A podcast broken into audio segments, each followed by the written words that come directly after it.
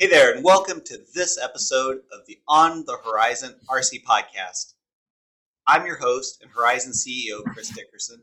And with me, as always, our marketing director, Steve Petrato. Steve, again, very good to see you. I love this video recording. Hey, Chris, good to see you too. Uh, crazy busy time of year, that's for sure. I'm so glad we are able to get another podcast in because I know both of us have been running around like crazy here.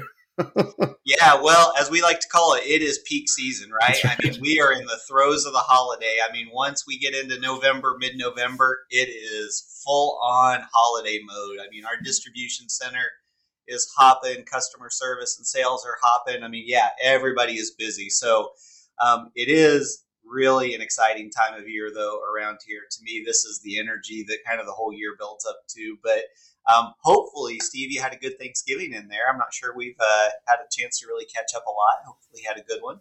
Yeah, no, good good Thanksgiving. I was in charge of uh, of taking care of the turkey for my girlfriend's family this year, oh, and so wow. it was kind of a, uh, a test of uh, strength, I guess. I guess I, I didn't do anything other than drive, so I got off pretty easily. So uh, so yeah, a nice uh, nice Thanksgiving. But yeah, it's definitely peak season, Steve. I mean, it, it's yeah. hard to think, but I think this probably is our last podcast for the year. So I have a question I want to ask you here as we're kind of kicking things off.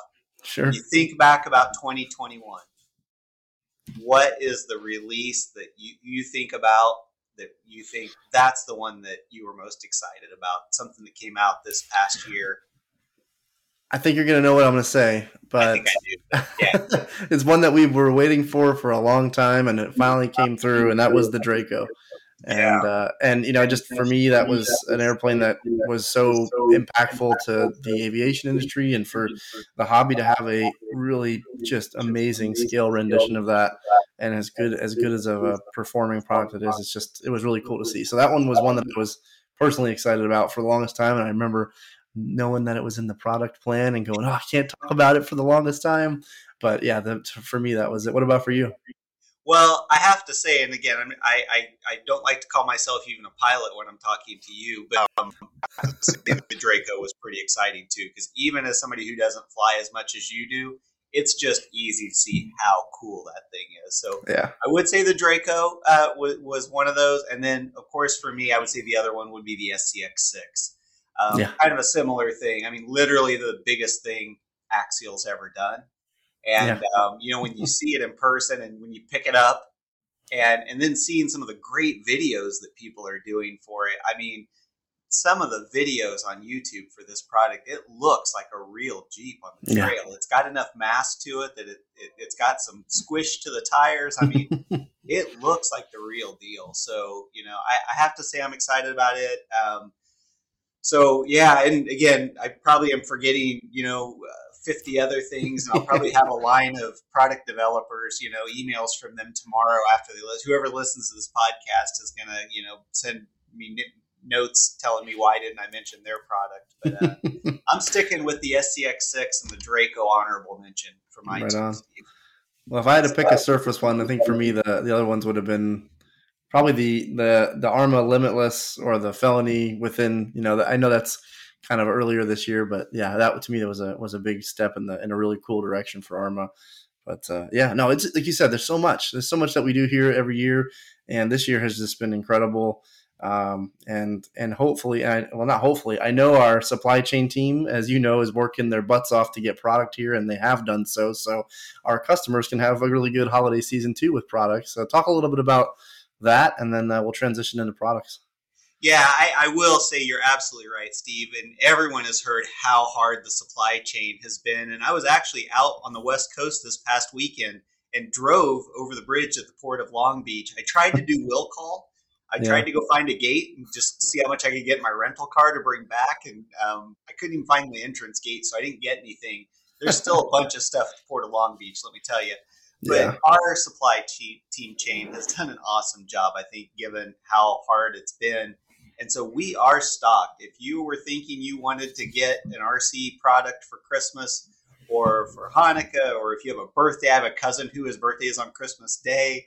Um, if you're like him, if you just have some money and want to buy an RC car, we encourage it. Um, there is product out there. All of our top selling products are in stock right now. We have parts to support our products, the supply, supply chain team's done a great job. So if you uh, are looking, we really encourage you go visit your local hobby shop, see all the cool stuff they have in store. We know they're well stocked to our partner stores. They would love to help you find a good gift for yourself or that loved one on your list. Um, if you prefer to order online, horizonhobby.com and Tower Hobbies has uh, everything you need. Um, if you're going to order online, do it quick because we are rapidly approaching the cutoff date for guaranteed shipping. Because that is the other side of supply chain and logistics right now. Steve is um, you know you don't want to have it stuck at a post office somewhere or at a yeah. UPS or FedEx distribution center, you know, until December 30th. So, you know, we are kind of backing off our window of when um, how how late we can we can guarantee you'll get it before Christmas, just because there's a lot out of our control this year. So. I'd encourage you to get out there this weekend and get your holiday shopping done. If you don't get it done, um, our retailers are going to be there to take care of you. And it's always cool to go check out your local hobby shop. It's just neat to see everything that's there. You're not going to want to walk out without something, Steve. Definitely. Well, hobby shops make the industry go around. They they're there for you when you need them, and they're great for asking questions you just can't get answers to online. So, go to the Horizon Hobby website, click on the Find a Dealer, and find a dealer near you to type in your zip code. You can check that out. Uh, and like Chris said, yeah, cutoff is rapidly approaching. Next week, things start cramping down. So, uh, you know, you've got you've got ground cutoff, then you've got two day and the next day air cutoffs that are, you know, right after that. But of course, you've got some time, so get out there and, and uh, I finished my Christmas shopping, Chris. I'm shocked that I've done it. I'm not sure how the heck I did that, but I did it. So I, that stress is off my shoulders now. I've got you know bigger things to worry about, but not everyone is like that. no, and I, I, would fall in the everyone bucket, Steve, because not everyone is like that. You're right. So um, I'm, I'm making progress, but uh, still have a few things to go. So I may be rushing out to my local hobby shop store uh, as well to, to take care of things. So awesome. Anyway. Well it wouldn't be a Horizon podcast without talking about product, Chris. And last couple weeks, we've had some really killer announcements. Um, I guess we've had one that really was exciting to me, and I'll, I guess I'll oh, actually two uh, that, that were really exciting. So the air and accessories category, I'll jump right in. So we had the uh, the E-flite F14. This one is just a just an iconic aircraft. If you've ever seen Top Gun, you know what the F14 is. If you've ever wanted to be a, pilot, if you've ever done any kind of flying, you probably know who Maverick is. Uh, but the F-14 uh, from from the guys over on, on the E-flite team have done an amazing job of this kind of replica of this iconic fighter. Um, it's a uh, it's an EDF jet that's going to run on two twin twin 40 millimeter fans. Uh, it does have the full sweep wing, Chris, which is super cool. Uh, the fact that it does operate in the air, you can go to full out, mid sweep, and full sweep for that really fast flying. Uh, and it does act like an entirely different plane each time, but it's comfortable in the transition, which was a feat of technology to make that happen in such a small size. So, uh, kudos to the E-flite and Air team. Um, $300 to 299 map. Uh, really awesome, great looking scheme. A little hard to see in the sky, I'll give you that, but it is an F-14. It was meant to be, you know, a fighter, so uh, a little bit more for the advanced pilot, but an awesome aircraft all around. And then the reason why that was announced so early uh, was we announced Real Flight 9.5S, which is a fully digital Steam edition. So you'll need Steam to download it, and uh, that is great for the PC guys uh, that you can just have Steam up right there. You don't have to have a CD anymore. You just download, put the code in, and download it. Uh, but the F14 is in that now, and by the time you're hearing this podcast, you'll be able to download Real Flight 9.5s, even if you've bought Real Flight 9 or 9.5. Uh, you can check out the information on the product pages on how to uh, upgrade to that, and you can fly the F14 now. The reason we did that is the F 14 won't be available in the market until about May of next year. So you'll be able to fly this F 14, get fully comfortable with it, get your pre order in, and then be ready for it when it comes out next summer. So pretty exciting stuff right there.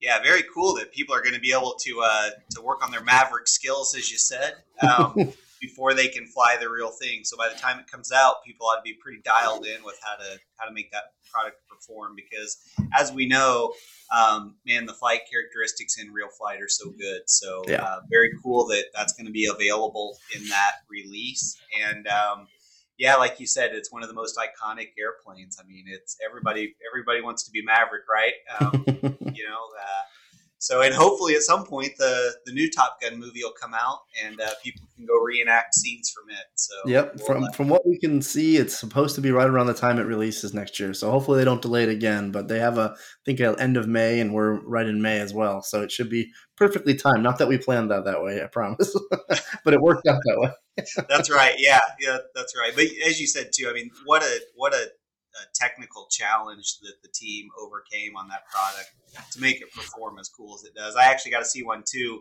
in person. Uh, I had a meeting a couple weeks ago, and Dustin let, lent me one, and uh, I, I, didn't want to give it back. I was going to keep it, but uh, he he's pretty uh, compelling, so I gave it back. Uh, I have a release I was going to mention too, Steve. You know, we the the Losi minis we re-released those. You know, over the last couple years, they've been super popular with people. Uh, a lot of them came as RTRs, but of course, with it being a Losi product, people want to race them. And so, for that racer audience, we came out with the Mini B roller. So the cool thing with it is these are made, you know, buy them. It's not a kit, so you don't have to spend as much time as a kit would take to build it. But you you get it pre-built, but not on top of just being pre-built. Um, five, the top five option parts are already pre-installed, so you're nice. getting that upgrade in some of the uh, option parts so it'll perform better. You know, it's based on the 22 buggy mid motor configuration. You know, it's all you have to do is add the electronics of your choice. So again, for the racers out there, you know, that are maybe, you know, a little choosy on what they what system they want to run, as most racers are, um, they can decide what they want. Everything down to the steering servo, the ESC, all the electronics, radio, battery will work with anything, whatever you want to add and uh, you can even paint the body. It comes with a clear body, so you can do your trim scheme. Uh, you're not getting the RTR setup, and then you know, especially as we're now in cold weather season and in a lot of the country, indoor racing is definitely upon us. So this is a great way to just have another class of racing when you're at your local track on the weekend. So, um, or just banging around with. I mean, even though it's a racer, uh, you know, maybe you've just got you just want to tinker with something this week, this this winter, you know, and build something. It's it's a lot of fun, cool add on for the from the Losi guys.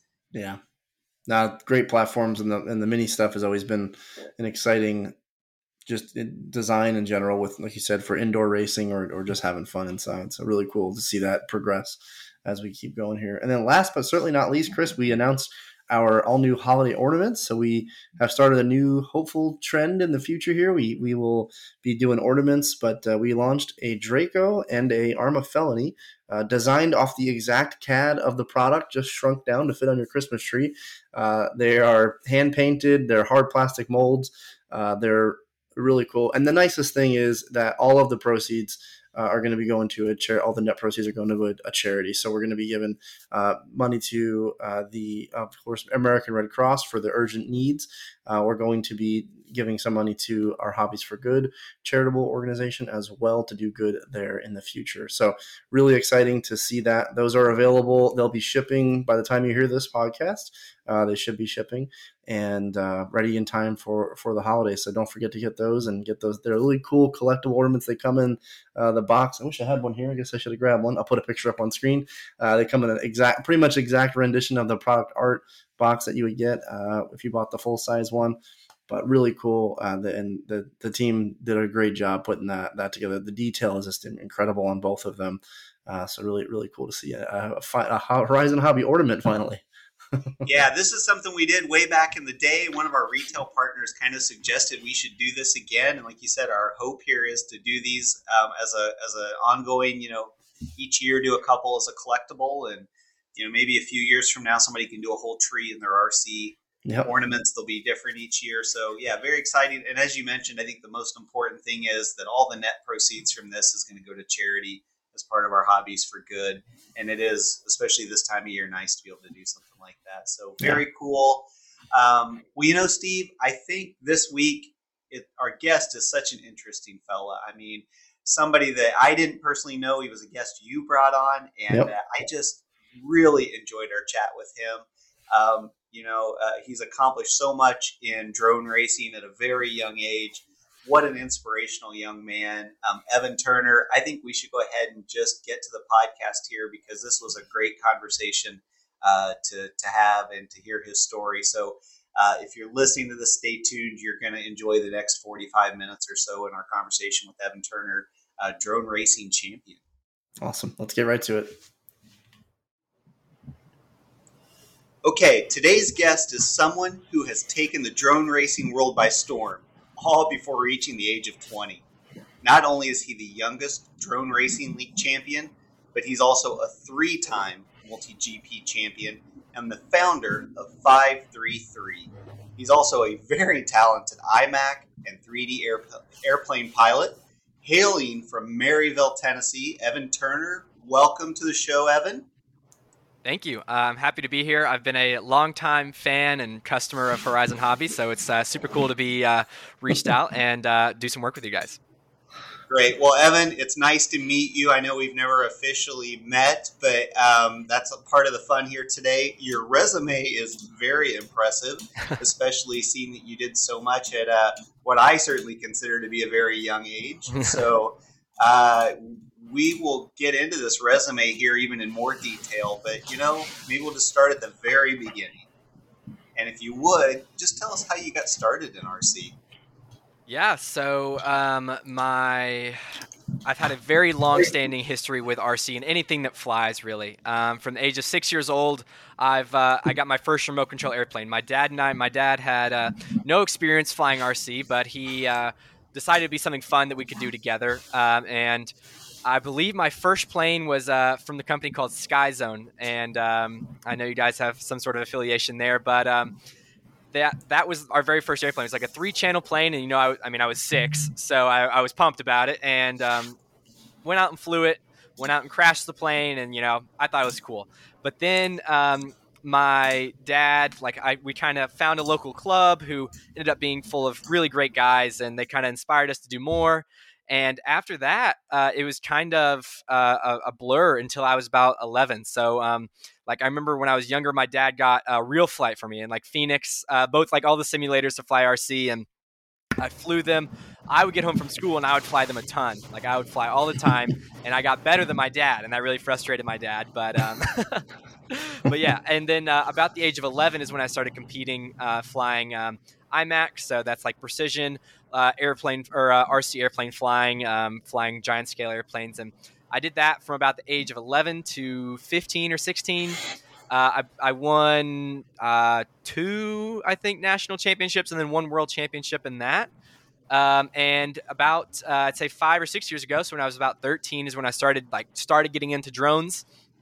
And uh, the rest is history as far as that goes. But yeah, I really did start um, as a kid, and this has been my my my passion, my my diehard passion ever since that I, I can remember. And it's like you know I played soccer and I played other things and I had all these other uh, like interests, but at the end of the day, RC was always for there for me. All the people within RC were always there for me, and uh, it truly is uh, not only my passion but my my job at the moment.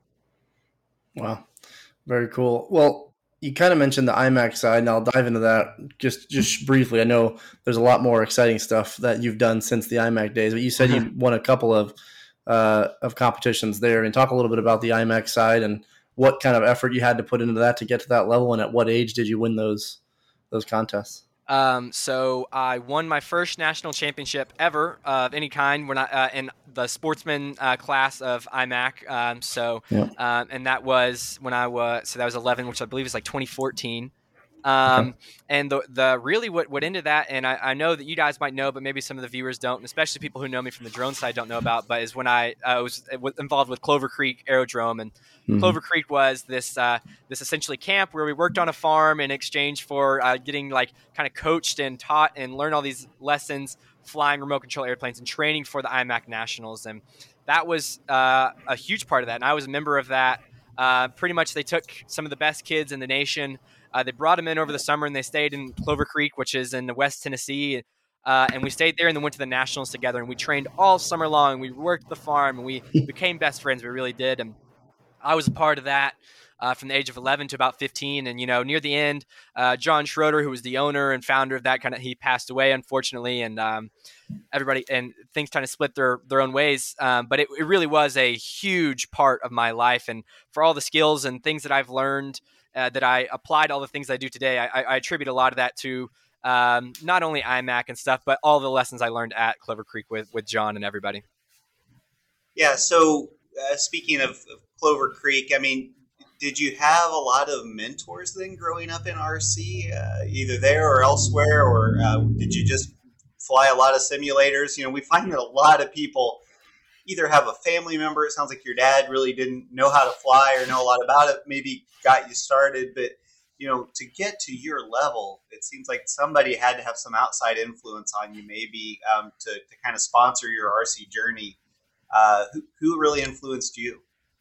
Uh, well, I mean, the the people who made it possible were, of course, my parents. They were so incredibly supportive of all the things that I, I got into and taking me to events. And I mean, I couldn't drive till I was 16, so they were taking me to events and helping me out with buying planes and whatever else that I needed to have the most fun. And it really worked out great that my dad and I could do this together and that he competed as well. Uh, but I mean, it really it really was largely uh, in fact to to not only John and all the things he did for me and mentored me so hard and not and the thing that's so hard for me to explain is it wasn't just teaching me how to fly RC airplanes. Like we really learned so many life lessons there and it kind of inspired me to go do more than just just fly RC airplanes. You know I wanted to not just fly I wanted to be the best at it. I wanted to be competitive um, in anything that I do. And uh, the way he kind of what he kind of did is kind of taught us how to go to that next level taught us what it takes to go to the next level. And um, aside from him, you know, just like some of the relationships I made within RC, uh, like some of my best friends that I've had for years. Um, I mean, Cal Reef Snyder, he's one of the best airplane pilots in the world for sure. Now getting into the drones, but I've known him since I was like eight, and me and him are still best friends to this day, uh, ten years later. And uh, we talk. I mean, I talk to him every day, and it's just that he lives in Florida, I live in Tennessee, hundreds of miles away, and it's just like relationships like that that had kind of uh, things that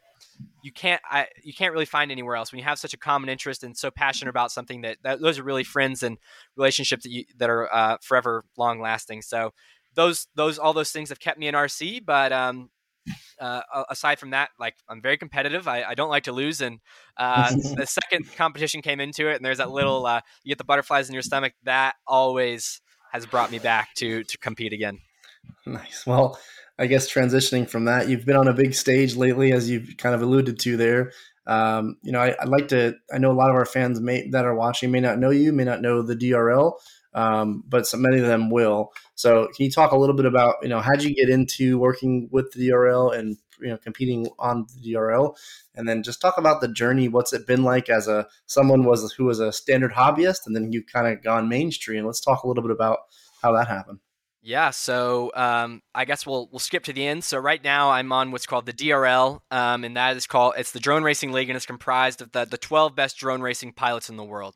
Um, so you are brought onto the show. You're a fully professional, salaried pilot. You compete on NBC Sports uh, every Wednesday, and real life racing and racing virtually on the simulator.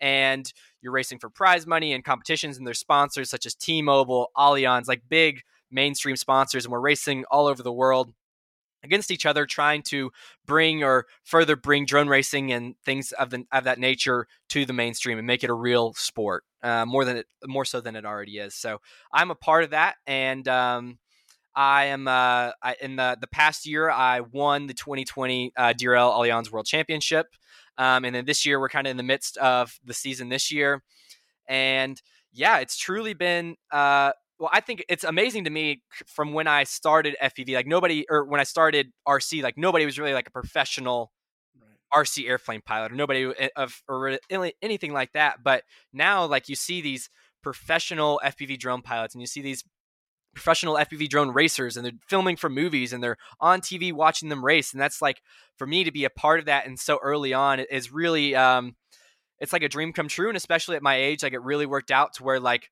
right when I was kind of graduating high school, all of these opportunities came and all of these things kind of culminated together to where this ended up being more than just that hobby. It was more than just me going out and flying with my friends. And now I can do that. And it's not like I'm doing anything different. It's not like I'm doing anything boring with what I'm doing. I'm literally I'm racing. I'm doing exactly what I enjoy doing. But now I just get to do it with cameras in my face and have to learn how to interview and um, get to be on TV and stuff. So uh, as far as the end goal, or as far as like the like that I couldn't ask for anything else. Uh, there's just no way. But I guess going back to the beginning is I started in FPV about five or six years ago, and um, I started as just a kid and I started racing, and then I had my first real taste of, um, I guess, like competition at about 20, uh, I would say about two years into it. So I was about 15. And, um, you know, I talked talked about those lessons and stuff I learned from Clover Creek and how I found that competitive spirit in myself and how I found to go from just a, a good pilot to or good at anything to become great at it, what it took. And I really applied those skills and things I learned to dedicate so much of my time and energy and towards becoming more than just a, a, your average Joe pilot. And um, I took that and I, uh, so 2017 Nationals, Drone Nationals was my first big competition where I placed 10th. Um, and then after that, uh, that's where uh, Alex Vanover, Captain Vanover, won that race. And ever since then, like, you know, him and I are kind of rivals now, four years later or whatever. Um, but um, 2018, I won my first MultiGP Nationals. 2019, I won again. And 2019 is when I got offered my DRL contract at 16. Um, and um, that is now changed where you cannot be a DRL pilot under the age of 18 due to uh, gambling and stuff being involved. Um, but so I'm the the at the time those didn't apply. So I was uh, 16 when I got offered that DRL contract, and then in 2020 I placed second um, and in the multi GP, and then I won DRL, and somewhere in the middle of all that I started 533, and here we are now. Uh, but long like uh, I work I uh, put a lot of time into this, but at the end of the day, it's like it's it's it's my passion, and I would do it for free, and I love doing every second of it. It's awesome. Very That's... cool. We you talked a little bit about you know DRL and and, and being on on ESPN and NBC Sports. What's been the the best thing about working with with ESPN DRL, and maybe what's the coolest place you've you've gotten to fly? Yeah, no. Uh, I mean, it's it's so cool to see, like, not only like see you and your friends on TV and stuff, but also to be a part of a large production like that is is truly eye opening to see what goes into something like that. Like when you watch a football game, you're like, wow, you know, like that's really cool, but you you wouldn't believe what goes into producing something like that. So to be a part of that, that's been really cool, and uh, I've gotten the opportunity to meet uh, several like higher ups and executives at, of these big companies like uh, T-Mobile and, and Allianz and so forth that have been there attending these events. And uh, also I mean just like the uh, opportunities that the people you get to be in front of. So like you have these events with VIP events where they're wa- coming to watch you and you get to entertain them. And it's like really cool to be kind of intertwined with um, that with those people. And i mean not to say that we're anything close to any of these celebrities but uh, to be uh, working with them or working alongside them is really really cool. And you know i mean as someone who i mean i'm 18 i didn't vision of doing this ever until a couple years ago. And now to have that all kind of come about uh, is so kind of it still blows my mind every time. And i'm like starstruck anytime i'm allowed to get up and go on set at, at drl yeah I, I gotta imagine you get to meet some really cool people and and I, like you said, get to see some exciting places. But is this something that you see? You know, obviously, as long as DRL will let you, probably continue racing, or is it like kind of a short term thing, and, and you're ready to move on? I mean, what what's kind of your end goal with the whole DRL scenario? No. Um, so, I mean, I would love to be a pilot on the DRL for a- as long as I possibly can be. And, you know, it's kind of along for the ride because not only are you just like, are you a professional athlete or, or whatever you want to call it, professional at this, um, sure. you're also along for the growth of drone racing, whatever it turns out to be. So, I, as far as someone who's very passionate about drone racing, I think it's it's a would be amazing to be a part of that that come up. And you know, like the rules are changing and the formats are changing, and like we, the pilots, truly have input into that. So we're having input being put into what drone racing could turn out to be and what the rules can be out to be and who we're put out in front of and we can affect where drone racing ends up and where it goes so for me to be a part of that come up in that um, i guess um, like drone racing turning into something and me to be a part of that is something that I want to be a part of for sure, and that is, uh, I guess, a lot. Ha- a lot of that um, comes from me being with five three three and um, all the things that we've done there. But at the end of the day, like if we could be a part of turning drone racing into something more than just people flying out in their backyards and have it be a viable option for them to turn it into something not only educationally but turn it into something uh, career wise i think that would be awesome so um, I want to be on DRL as long as I possibly can be. It's I get to travel and I get to see the world at a young age and uh, smile for the camera. And you know, I, will definitely be that old grandpa someday of showing my kids, "Oh, here's me on TV," or like, "Here's like this trophy or whatever," and it's like has dust on it that we have to wipe off. But you know, and that and that would be cool too. But um, um, I want I'll make the most of every opportunity that I get, and um, yeah, that's kind of kind of where I'm at. Is if I've got the opportunity, might as well make the most of it and see where it goes. Right yeah, very, very cool. I mean, and you're competing at such a high level here. I mean, what's the biggest challenge you've had to overcome to i mean everybody you race is good. I remember we talked to michael mcdowell who races in nascar um, a, a, while back. Steve and i did on the podcast. And he said you know look when you're at my level everyone's really good you know? It's the top 32 racers in the world you know? Same same for you except it's top 12 what's the biggest challenge you've had to overcome to to kind of edge everybody else out what's your secret well, yeah, there's definitely no secret. Uh, I wish there was. Otherwise, I'd probably be a lot better at it. But there's not, unfortunately.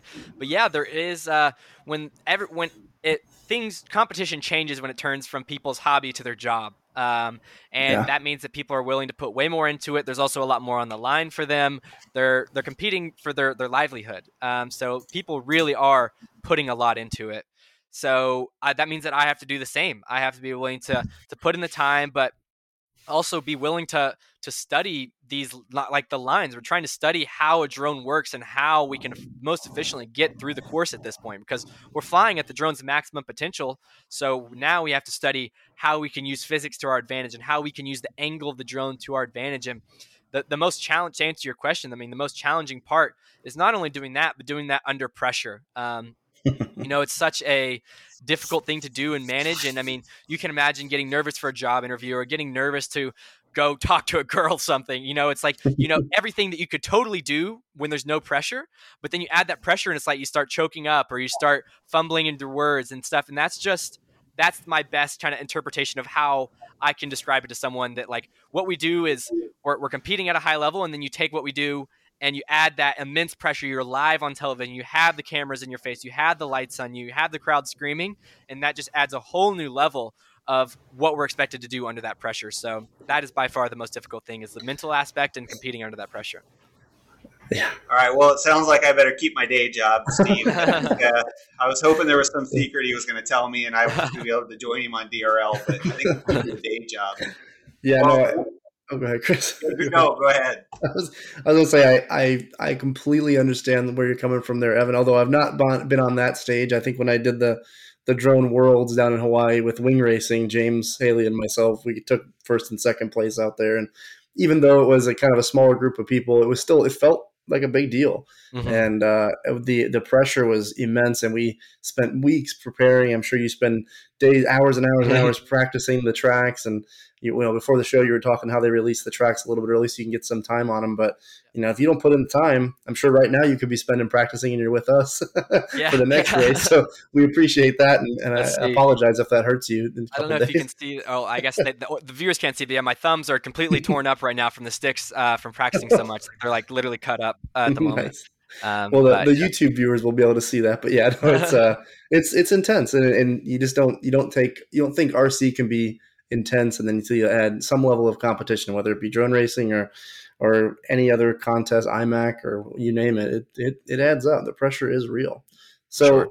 I guess to transition a little bit, you've you've done some. You obviously have done the racing stuff. You've had some really cool projects. I think you've kind of been pulled into through potentially through DRL or maybe just pe- people knowing who you are. You've got to do some really cool filming uh, recently. I've seen some of your Instagram um, with I think that were you at the EDC concert in Vegas doing some filming? So you got to Chris. I saw him filming, you know, Lil Nas X and Diplo, and you know that I was like, wow, that's you know this is big time. This is really cool stuff that the average person doesn't get through. Uh, talk a little bit about that because I've got a couple questions here. One, how the heck did you get into that? Two, you know, how did you handle all the FAA stuff that went around that? I don't want to go deep into the FAA side, but I have to imagine you had to kind of deal with a little bit of that uh, as a pilot as well. For sure. Um, so the way I got roped into that, um, you know, there's the filming industry that's largely growing very quickly right now with FPV drones. Um, mm-hmm. Not only like when you fly FPV drones, your your skills are valuable in the fact that you can be good at racing, but you can take those skills and now is becoming a very valuable skill in the, the cinematic and then uh, filming industry. So they want good FPV drone pilots to be able to provide not only these amazing shots, but to work for them with live streams of these concerts and movies and videos and yeah. stuff. Um, so that skill is becoming even more so um, valuable.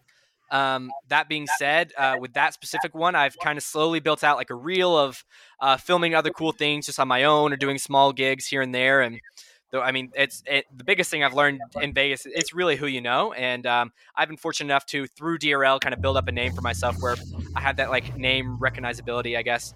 Um, so sure. people um, when they want they need a filming job done, they kind of were able to hit me up and they knew who I was, and that way just through like Instagram and DRL and these people hit me up and they're like, "Hey, we're wanting this is a, a EDC, which is a large music festival." Um, very large music festival in Las Vegas, and we want you to be a part of the live stream team. And we need an HD live stream from an FPV drone perspective to film uh, for these four nights. And um, I was like, okay, let's do it. And we negotiated out the terms and everything, and then boom, we flew out there. And I was working under a company called Digital Sky. Digital Sky kind of mm-hmm. has the um, the Vegas market drone market by storm because they have such a good relationship with the FAA. So they have clearance to fly at this Las Vegas Las Vegas Speedway, which is right by an Air Force base, um, and there were helicopters flying around around the the speedway and everything. So we worked with Digital Sky or Digital Sky had all those relationships already made, and we had all the of course, I had to have my FA Part 107, and I had to have all the proper licenses and night waiver and whatnot. And we had all that already lined up. And the biggest thing when any sort of gig like that, especially when the FAA is related, is you want to come prepared. You want to have everything already uh, figured out ahead of time, and that's something that we definitely did. And we got there, and there were pretty much no problems. We had to t- meet with our contacts from the FA, show them what we were doing. They had to monitor us, and it ended up being totally cool. Everything worked out perfectly. I was not the only drone person there. There were several drone teams not FPV drones, but bigger drones flying around, getting their respective shots for EDC. And yeah, it was it was a, an amazing uh, experience for several reasons because uh, it was one I'll never forget. I'll say that. So um, I um, for the reason being is I got my wisdom teeth out two days prior to leaving for Vegas. Oh, um, and I might be able to send you a picture or something, but like my, I mean, I don't know if, if you've ever gotten your wisdom teeth out, it's not fun. And I'll tell you that right now. Um, the biggest thing, the biggest things that suck about it is it's very difficult to eat. You can't drink from a straw. You can't drink something carbonated. And then now I want to put you in the perspective, uh, and your mouth hurts like crazy. So, uh, so now I, um, in the peak pain day is about day three and a half is what they told me. So I was in the middle of my first day of shooting. Um, so, and we filmed from about 7 p.m. to like 4 a.m. every night. Um, and this pain medicine they gave us, uh, or that I had to take, made you drowsy. So I had to decide if I wanted to hurt, or if I wanted to be awake. Um, and then uh, if you want to eat food, I mean, you can't go to a, a music con- or a music festival and they're not going to give you like pudding and jello. Um, they have uh, like French fries and burgers. So uh, I was starving. Uh, the only the energy drink uh, available was Red Bull because it was sponsored by Red Bull, but unfortunately Red Bull's carbonated, so I can't drink that. And it was just a lot of really bad decisions on my part. Well, just going with the wisdom teeth surgery. Um, however, I fought through the pain. By the end, it was great. Um, but uh, that definitely made it more difficult to uh, to get the proper shot when you're not only thinking about the shot and trying to listen to the director, but also thinking about, man, my mouth hurts so bad and I'm starving. Um, but it ended up being uh, quite the uh, experience. But yes, it, it, was it was a blast and such a cool opportunity, and I, I, I want to do more of it for sure. Yeah, but oh, that's very cool. It's it's good to see you on such a big stage, and it was really fun watching some of those. I might be able to clip some of those into this so people can see it on YouTube. But um, yeah, really cool. Well, on top of that, I recently saw you in kind of a T-Mobile advertisement too. I think you were like a, a, a prize. Someone sent me the the screenshot yeah. of it. You were, yeah. you know, win a day with a drone pilot. Let's talk a little bit about that. Yeah, so that was a, a deal with T-Mobile. T-Mobile's a premier sponsor for DRL, and uh, basically they there was a sweepstakes where you could sign up and you could win a day uh, or a, basically a drone training lesson with with me, um, and um, so there were three individual winners, and um, unfortunately, due to COVID, we couldn't like fly them out or anything to do any a real day. But basically, we got on the simulator, we did a video call. They got to learn all about what I do, and I got to give them tips on how to improve with drone racing. Or a lot of them just wanted to know like how they can get into it and like the the best ways of doing so. And it was so cool to meet like truly your average Joe people who knew nothing about drones or anything RC. And like, I mean, there was a girl in nursing school. There was like just some like random like 40 year old father of two. I mean, like truly just like it was just random people and they got to get like a little taste of what it's like in, in FPV in the RC world. And it was really cool to, to be a part of that and work, of course, working with T-Mobile was cool and everything and a great opportunity. But I, I'm such a big advocate for getting more people into into drones and, and RC and everything that it was that was what I really enjoyed was having an opportunity to be put on a stage to, to do to do that. Very cool. Yeah, that was awesome to see you there on that T-Mobile ad. That's for sure. I was like, I know that guy. Yeah. That's very cool. Well, all right, Evan, let's switch gears a little bit here. Um, can you talk about 533? Not only, I assume, is it the t shirt you're wearing today, yeah. there's a little more behind this story. So, what made you start it? Um, how did you start it? Tell me a little bit about the name, if you would, and yeah. what are you doing right now with it? Yeah, so uh, it's a it's a long story, uh, but I'll try and shrink it down into little parts. So, I'm 18 now, and uh, myself and my business partner Armando started it when I was 16. Um, so that was two years ago, about. And what drone race or what 533 is is we're like a I guess in, in essence we do more than just drone racing. So we're we're um, I can identify as like an aerospace and technology company, and we uh, we do a lot with uh, drone racing and things with multi rotors and racing drones and, and, and, things of that nature. Now, we started two years ago because I wanted a drone racing frame uh, built to exactly what I wanted. You know, technology was changing, and I wanted something built to exactly what my needs and uh, requests were. So, uh, my partner Armando, who at the time was considered, he was like my fleet manager, so he built and maintained all my drones, and that's kind of how our relationship started. And then after that, uh, Armando, give you background on him. He uh, is a aerospace engineer from Boeing. Uh, and he worked there for about seven or eight years, and then uh, quit his job at Boeing, and then now we do 533 uh, full time. Um, and yeah, so we started. He we mocked up some designs, or he mocked up a lot of the designs, and we talked about what we wanted. We thought what we thought would be a good idea. And we took that design and that quad to um, MultiGP nationals in 2019, where I won, and that kind of put us on the map. A lot of people were like, "Oh," and I mean, if you win with a race like that, everybody wants to know what you're using. Can I get it? Blah blah blah, and it really like I had no intentions of starting any sort of big business or anything like that, but I just wanted, I just thought it'd be cool for me to sell frames with my name on them. Um, and it didn't, uh, and I, it was going to be out of my basement. I was going to sell a few frames and that was going to be it. But, um, we sold a few frames and then we sold more frames and more and more and more. And then people, we were like, okay, like this is something that we could actually, ta- actually take somewhere. And, um, you know, the next thing we came out was with motors, and then uh, the motors became successful. And then the next thing after that we came out with was uh, what's called the Tiny Trainer. And the Tiny Trainer has been one of our biggest hits that we've ever had. And essentially, what it is is a a miniature DRL esque drone. So we have like the Racer 4 that you see, and it's essentially a shrunk down version that has these um, has a nice injection molded canopy over it and uh, what we do and it has this beautiful led kit illuminating the whole thing and you can build it super easily now with some of the tech that we've just came out with and it's an FPV drone that it makes it very accessible for anyone to get into FPV. It's incredibly durable. It's less expensive than normal FPV drones. However, it has the same character, like flight characteristics of a larger aircraft that you can then build that confidence up, much like you would a UMX aircraft from Horizon Hobby or something. It's meant to use like AS3X, for example.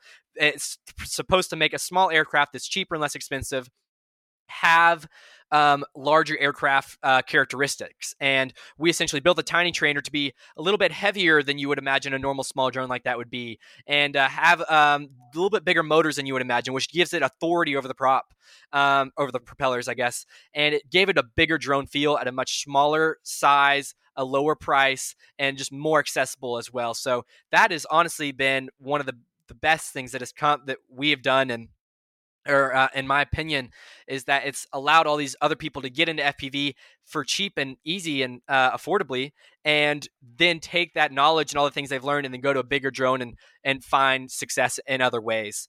Um, so we've we did that, and that was uh, that was uh, a big uh, Armando um, idea there, and um, other than that, you know, we've we have like we have a team. We sponsor pilots. We now have, I mean, we have frames and motors and HD frames, and we care. We're turning more and more into a, a store um, and brand than just heads ups frame or just Evans motor or just something like that. And that's kind of that's really what I wanted to do. Is I know that I'm not going to be in this position forever. I'm not going to be this drone racing pilot forever that that it's in this situation has won these races and there's going to be the next big thing there's going to be the next big guy but what what what I can do is I can take those opportunities that I have right now and use them to build a brand that's bigger than me like I don't want you to think and about it's not or none of my products are called the heads up anything it's the 533 products now because I want you to go in and I want you to like the 533's products, not me. I want you to know that when you buy a 533 product, you're going to get a great, genuine product that you know had a lot of time and effort put into it and not just I use it.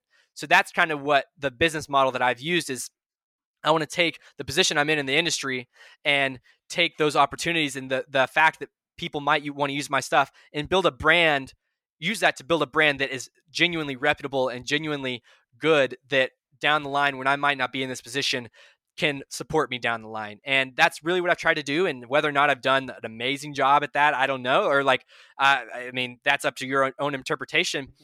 Um, I, it's, but it's really like I don't go to. I have. I, am not in college. I, I, I haven't uh, taken any classes. It's really just been Armando and I doing it off the cuff trying to make something happen. And it's all been like just kind of guessing. Uh, in all honesty, people think that, oh, wow, you guys are like good at marketing or you guys are good at this. And in all honesty, we're just trying our best out there and this would be a good idea.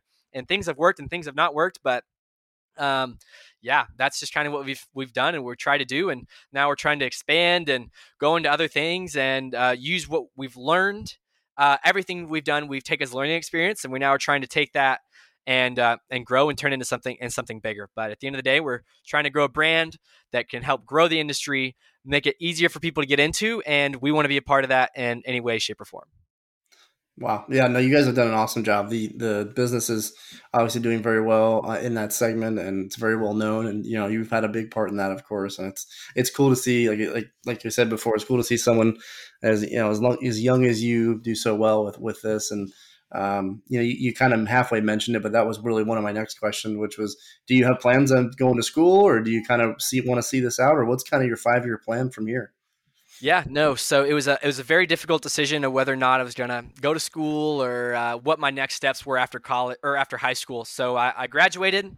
Five through three had been around for about a year and a half, and it was kind of a turning point where I could either kind of bet on myself and say, I think I can turn this into something bigger, or I could either try my best to make it happen while also going to school. But I've kind of, anything I do, I've always kind of learned that if you're going to do something, I want to do it full force. I want to try and I throw the kitchen sink at it really. And I was like, um, if I, I kind of put some thought into it and talk to some other people who, who do uh, different jobs. And, you know, one thing that always, always stuck out when you talk to somebody who really does what they love is that they, it just sticks out so vibrantly and how happy they are. And um, they're so when they can sit down and talk to you about what they do for hours and hours on end, you know that they're really excited about what they do, and that's what I wanted. Like when I, whenever I saw that, that's what I wanted to chase.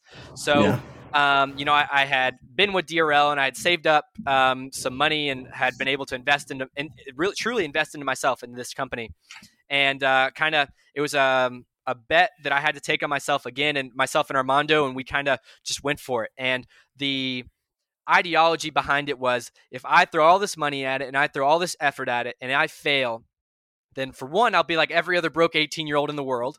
But if I'm like every other broke 18 year old in the world, I will have chased my dream. I'll have said that I tried, and I won't go to sleep at night someday saying, I wish what I would have done yeah. that. And no, that's awesome. that's truly what happened. And I mean, I in all honesty, a lot of people have doubted that decision. I've had a lot of people say like you should be doing this, you should be doing that, and like why aren't you going to school? And it's this is me chasing my dream. This is me chasing what it is that I love and trying to turn it into something that can support me and my family for a very long time. And um, that's what I'm doing. And whether or not it works, I don't know, but I'm in the middle of it right now, trying to make the most of it. Awesome. Well, that's yeah. that's really cool. I, th- I think the the the fact that you like you said you kind of had oh you, you didn't say this but you almost had nothing to lose and you might as well bet on yourself I, I, love that and the passion is i mean chris and i can both see it and i think we see this a lot when we talk to different guests is you see that passion that burning fire in someone where they, they almost have so much to say about it uh, i really do see that in you and that's it's always so exciting to see someone that's just gung-ho about what they love and you're not just out there uh, doing this on the side, and you know, oh, I work for so and so, but this is really what I want to do. You're you're all in. Uh, that that to me is is pretty uh, it's pretty awesome.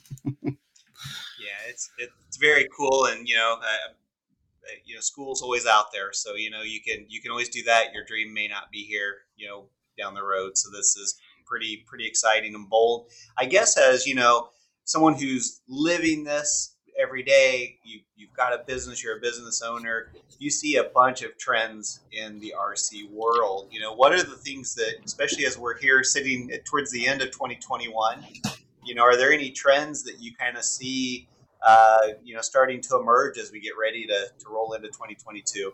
Yeah, no. Um, I'd say that the biggest trend that I, or maybe even that's not even a trend yet, but that I think should or can be a trend is that so you have the, the ready to fly market out there and you have um, such a bit especially with fpv drones right now there's so many people who are like i want to buy a drone and oh it'd be cool if i could just pick it up and go fly it. And you know that's really cool and um, but the issue with that is when you break it you're not going to have any idea how to fix it. So i think instead of trying to push people into buying these ready to fly drones i think and that route we're attempting to take and on our way of taking is i think that you should just instead try and make the drones much easier to build and maintain. So, uh, right now, to build an FPV drone, it takes a lot of soldering, a lot of program knowledge, and it takes a lot of like it. I mean, it might you might it might take you three months to fly your your FPV drone for the first time, just because it took so long to learn about what parts you should buy, to learn how to program to learn where to solder what. And what we are doing and what we're uh, is like working towards is we want a solderless FPV drone build. And what the the steps we've taken, we actually started this process over a year ago, and that when I kind of or we decided that that might be something that we think we should pursue, and we came out with our motors um, that have uh, pre-installed uh, connectors on them, or M- MR30 connectors. So right now, if you buy a normal motor, it comes and you solder it on. But when you break it, you're at the field, you're at a race, you have to get your soldering iron out and unsolder that. But we put pre-installed MR30 connectors on there, put them on, and then when you break a motor out in the field, you can unplug it, plug in a new one. Say that there's a different type of motor that you want to install, you can unplug it and then have another motor with pre-installed MR30s on them and plug it in, and now you have a completely new drone. Say you want to go chase a drift car and you want to go really fast, plug in some faster ones on. Say you want to fly efficient and go long range, you can plug a different one in. And that was the first step that we took over a year ago. And we got absolutely destroyed on social media telling us that's stupid, that's heavy, that's I don't like that, it's bulky, and all these things. And I we just kind of we just said we didn't say anything about it and we just kept on doing it, kept on doing it. And um, one of the most fulfilling things uh, that came from that was um, like uh, about a couple months ago. Um, so we're the only company that does it right now. But a couple months ago, I saw some customers that I know for a fact hated on it, and they were posting in uh, a, one of our competitors' uh, Facebook groups saying, "Hey, is there any way we can get some connectors pre-installed like these five three three ones?" And I uh, that that like really felt good. But um, aside from that, you know, I talked so much about the Tiny Trainer and how I thought that is a, is a great platform for people to get into it. So right now we're trying to work towards a solderless Tiny Trainer build. So we came out with Tiny Trainer motors that have plugs pre-installed on them to the correct length to plug right into the all-in-one in the center. So you buy the all-in-one that we've developed that has plugs pre-installed for that. So you can boom solder your motors on by just plugging them in. Anybody in the world can do that. These cameras that all have a standard plug, you can pre-solder that to the correct length on the Tiny Trainer. Boom, your camera's installed. Now you have your video transmitter and your receiver. Now people use different ones, but what you can do is you can do a dongle system. So you can have the one dongle that's coming off your all-in-one that has an open plug, and then you can uh, solder your receiver. It's a seven wire build, so you have to solder your receiver and your VTX right now because those don't come with plugs. But then you can solder both of those things and boom, plug that in. Now you have a VTX and receiver plugged in with doing zero soldering on this all in one. So now you have a full drone. You soldered seven wires on these on because re- video transmitters and receivers have bigger pads, which makes it a lot easier to solder to instead of these all in ones with tiny pads that could possibly explode um, when you plug them in. So that was kind of the, the ideology behind it is let these people learn how to solder, learn this on these VTXs and RXs that have much bigger pads and much are less expensive and easier to make mistakes on.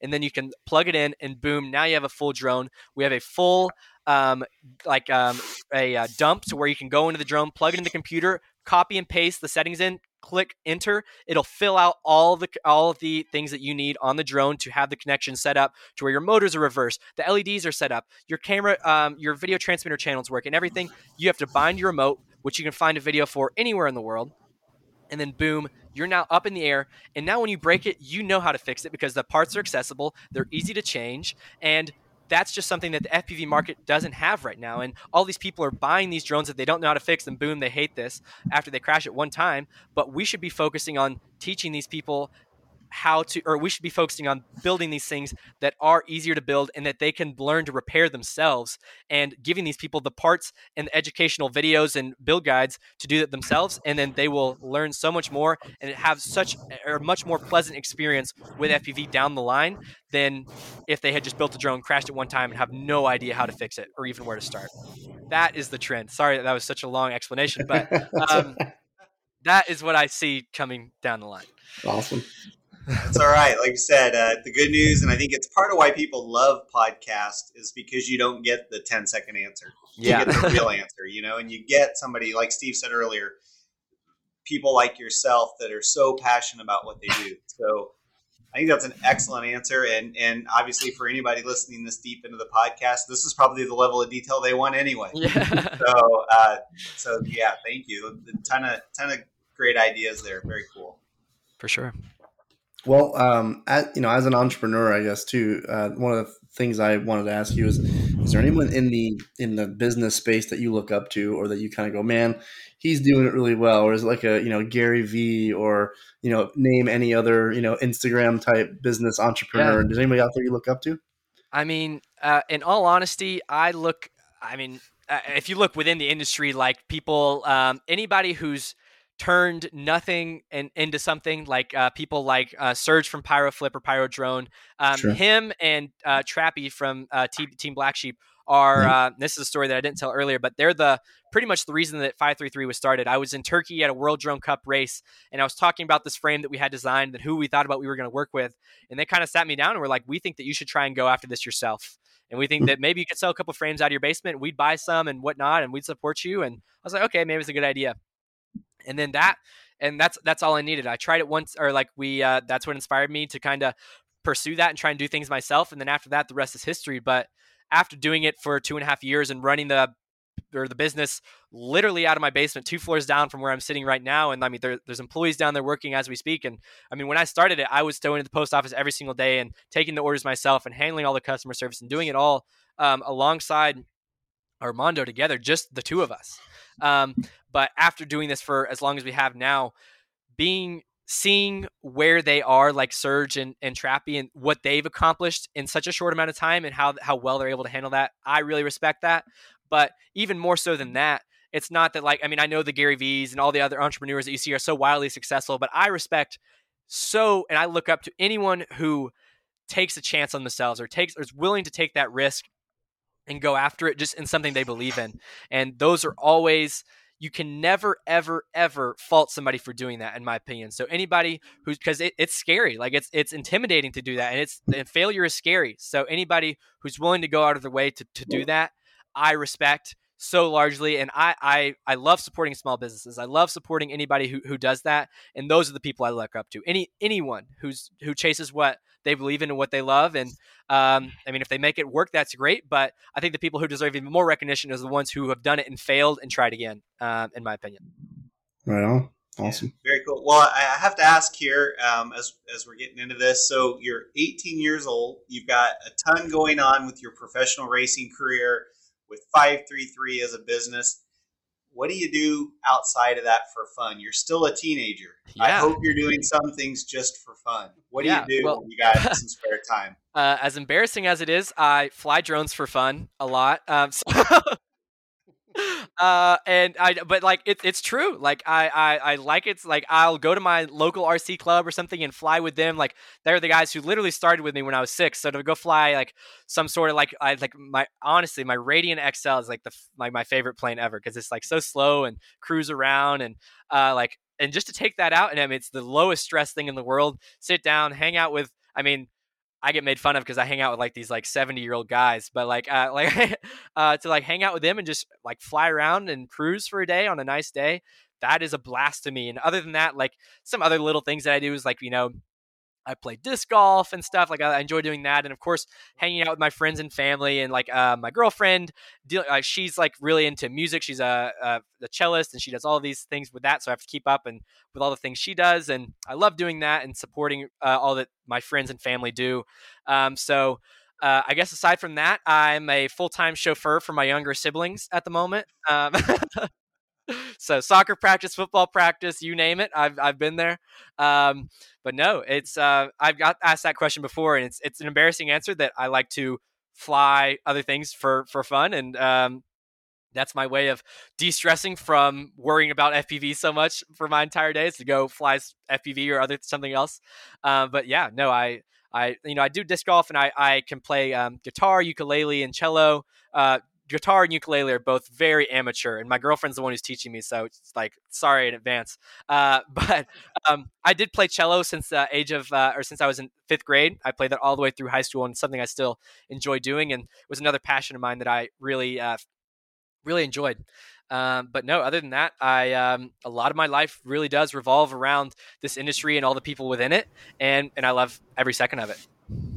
Awesome. Great. Well, that, that's good to hear, Evan. We may have you play us out with a ukulele when we, when we wrap up here. But no, it's, it's, really good to hear. And, and even, you know, as you get deeper into your career, it is nice to have those de-stressors in, in your life. And, and whatever it is, I think Steve and I, we can both appreciate the fact that, yeah, you have a few free moments and it's still fun to go drive a car or fly a plane. Yeah. You know, that's kind of our day job too. So yeah no judgment here. Uh, yeah. we, we, understand what you're saying. I think both of us. So, well, I think we're getting deep into our time here. What we like to do is, as we're starting to wrap up, is we kind of like to what we call our open mic segment, where we want to just give you a couple seconds here to talk about whatever you'd like. If you want to plug something coming up, that's great. If there's something you'd like to say, but basically to the listeners, somebody who may be listening to this, you know, what would what's important to you, and what would you like them to know as we uh, as we start to wrap up our time here with you today. Yeah. Uh, well, I, I, feel like they've already probably heard me talk more than they'd like, but uh, I'll definitely go into it.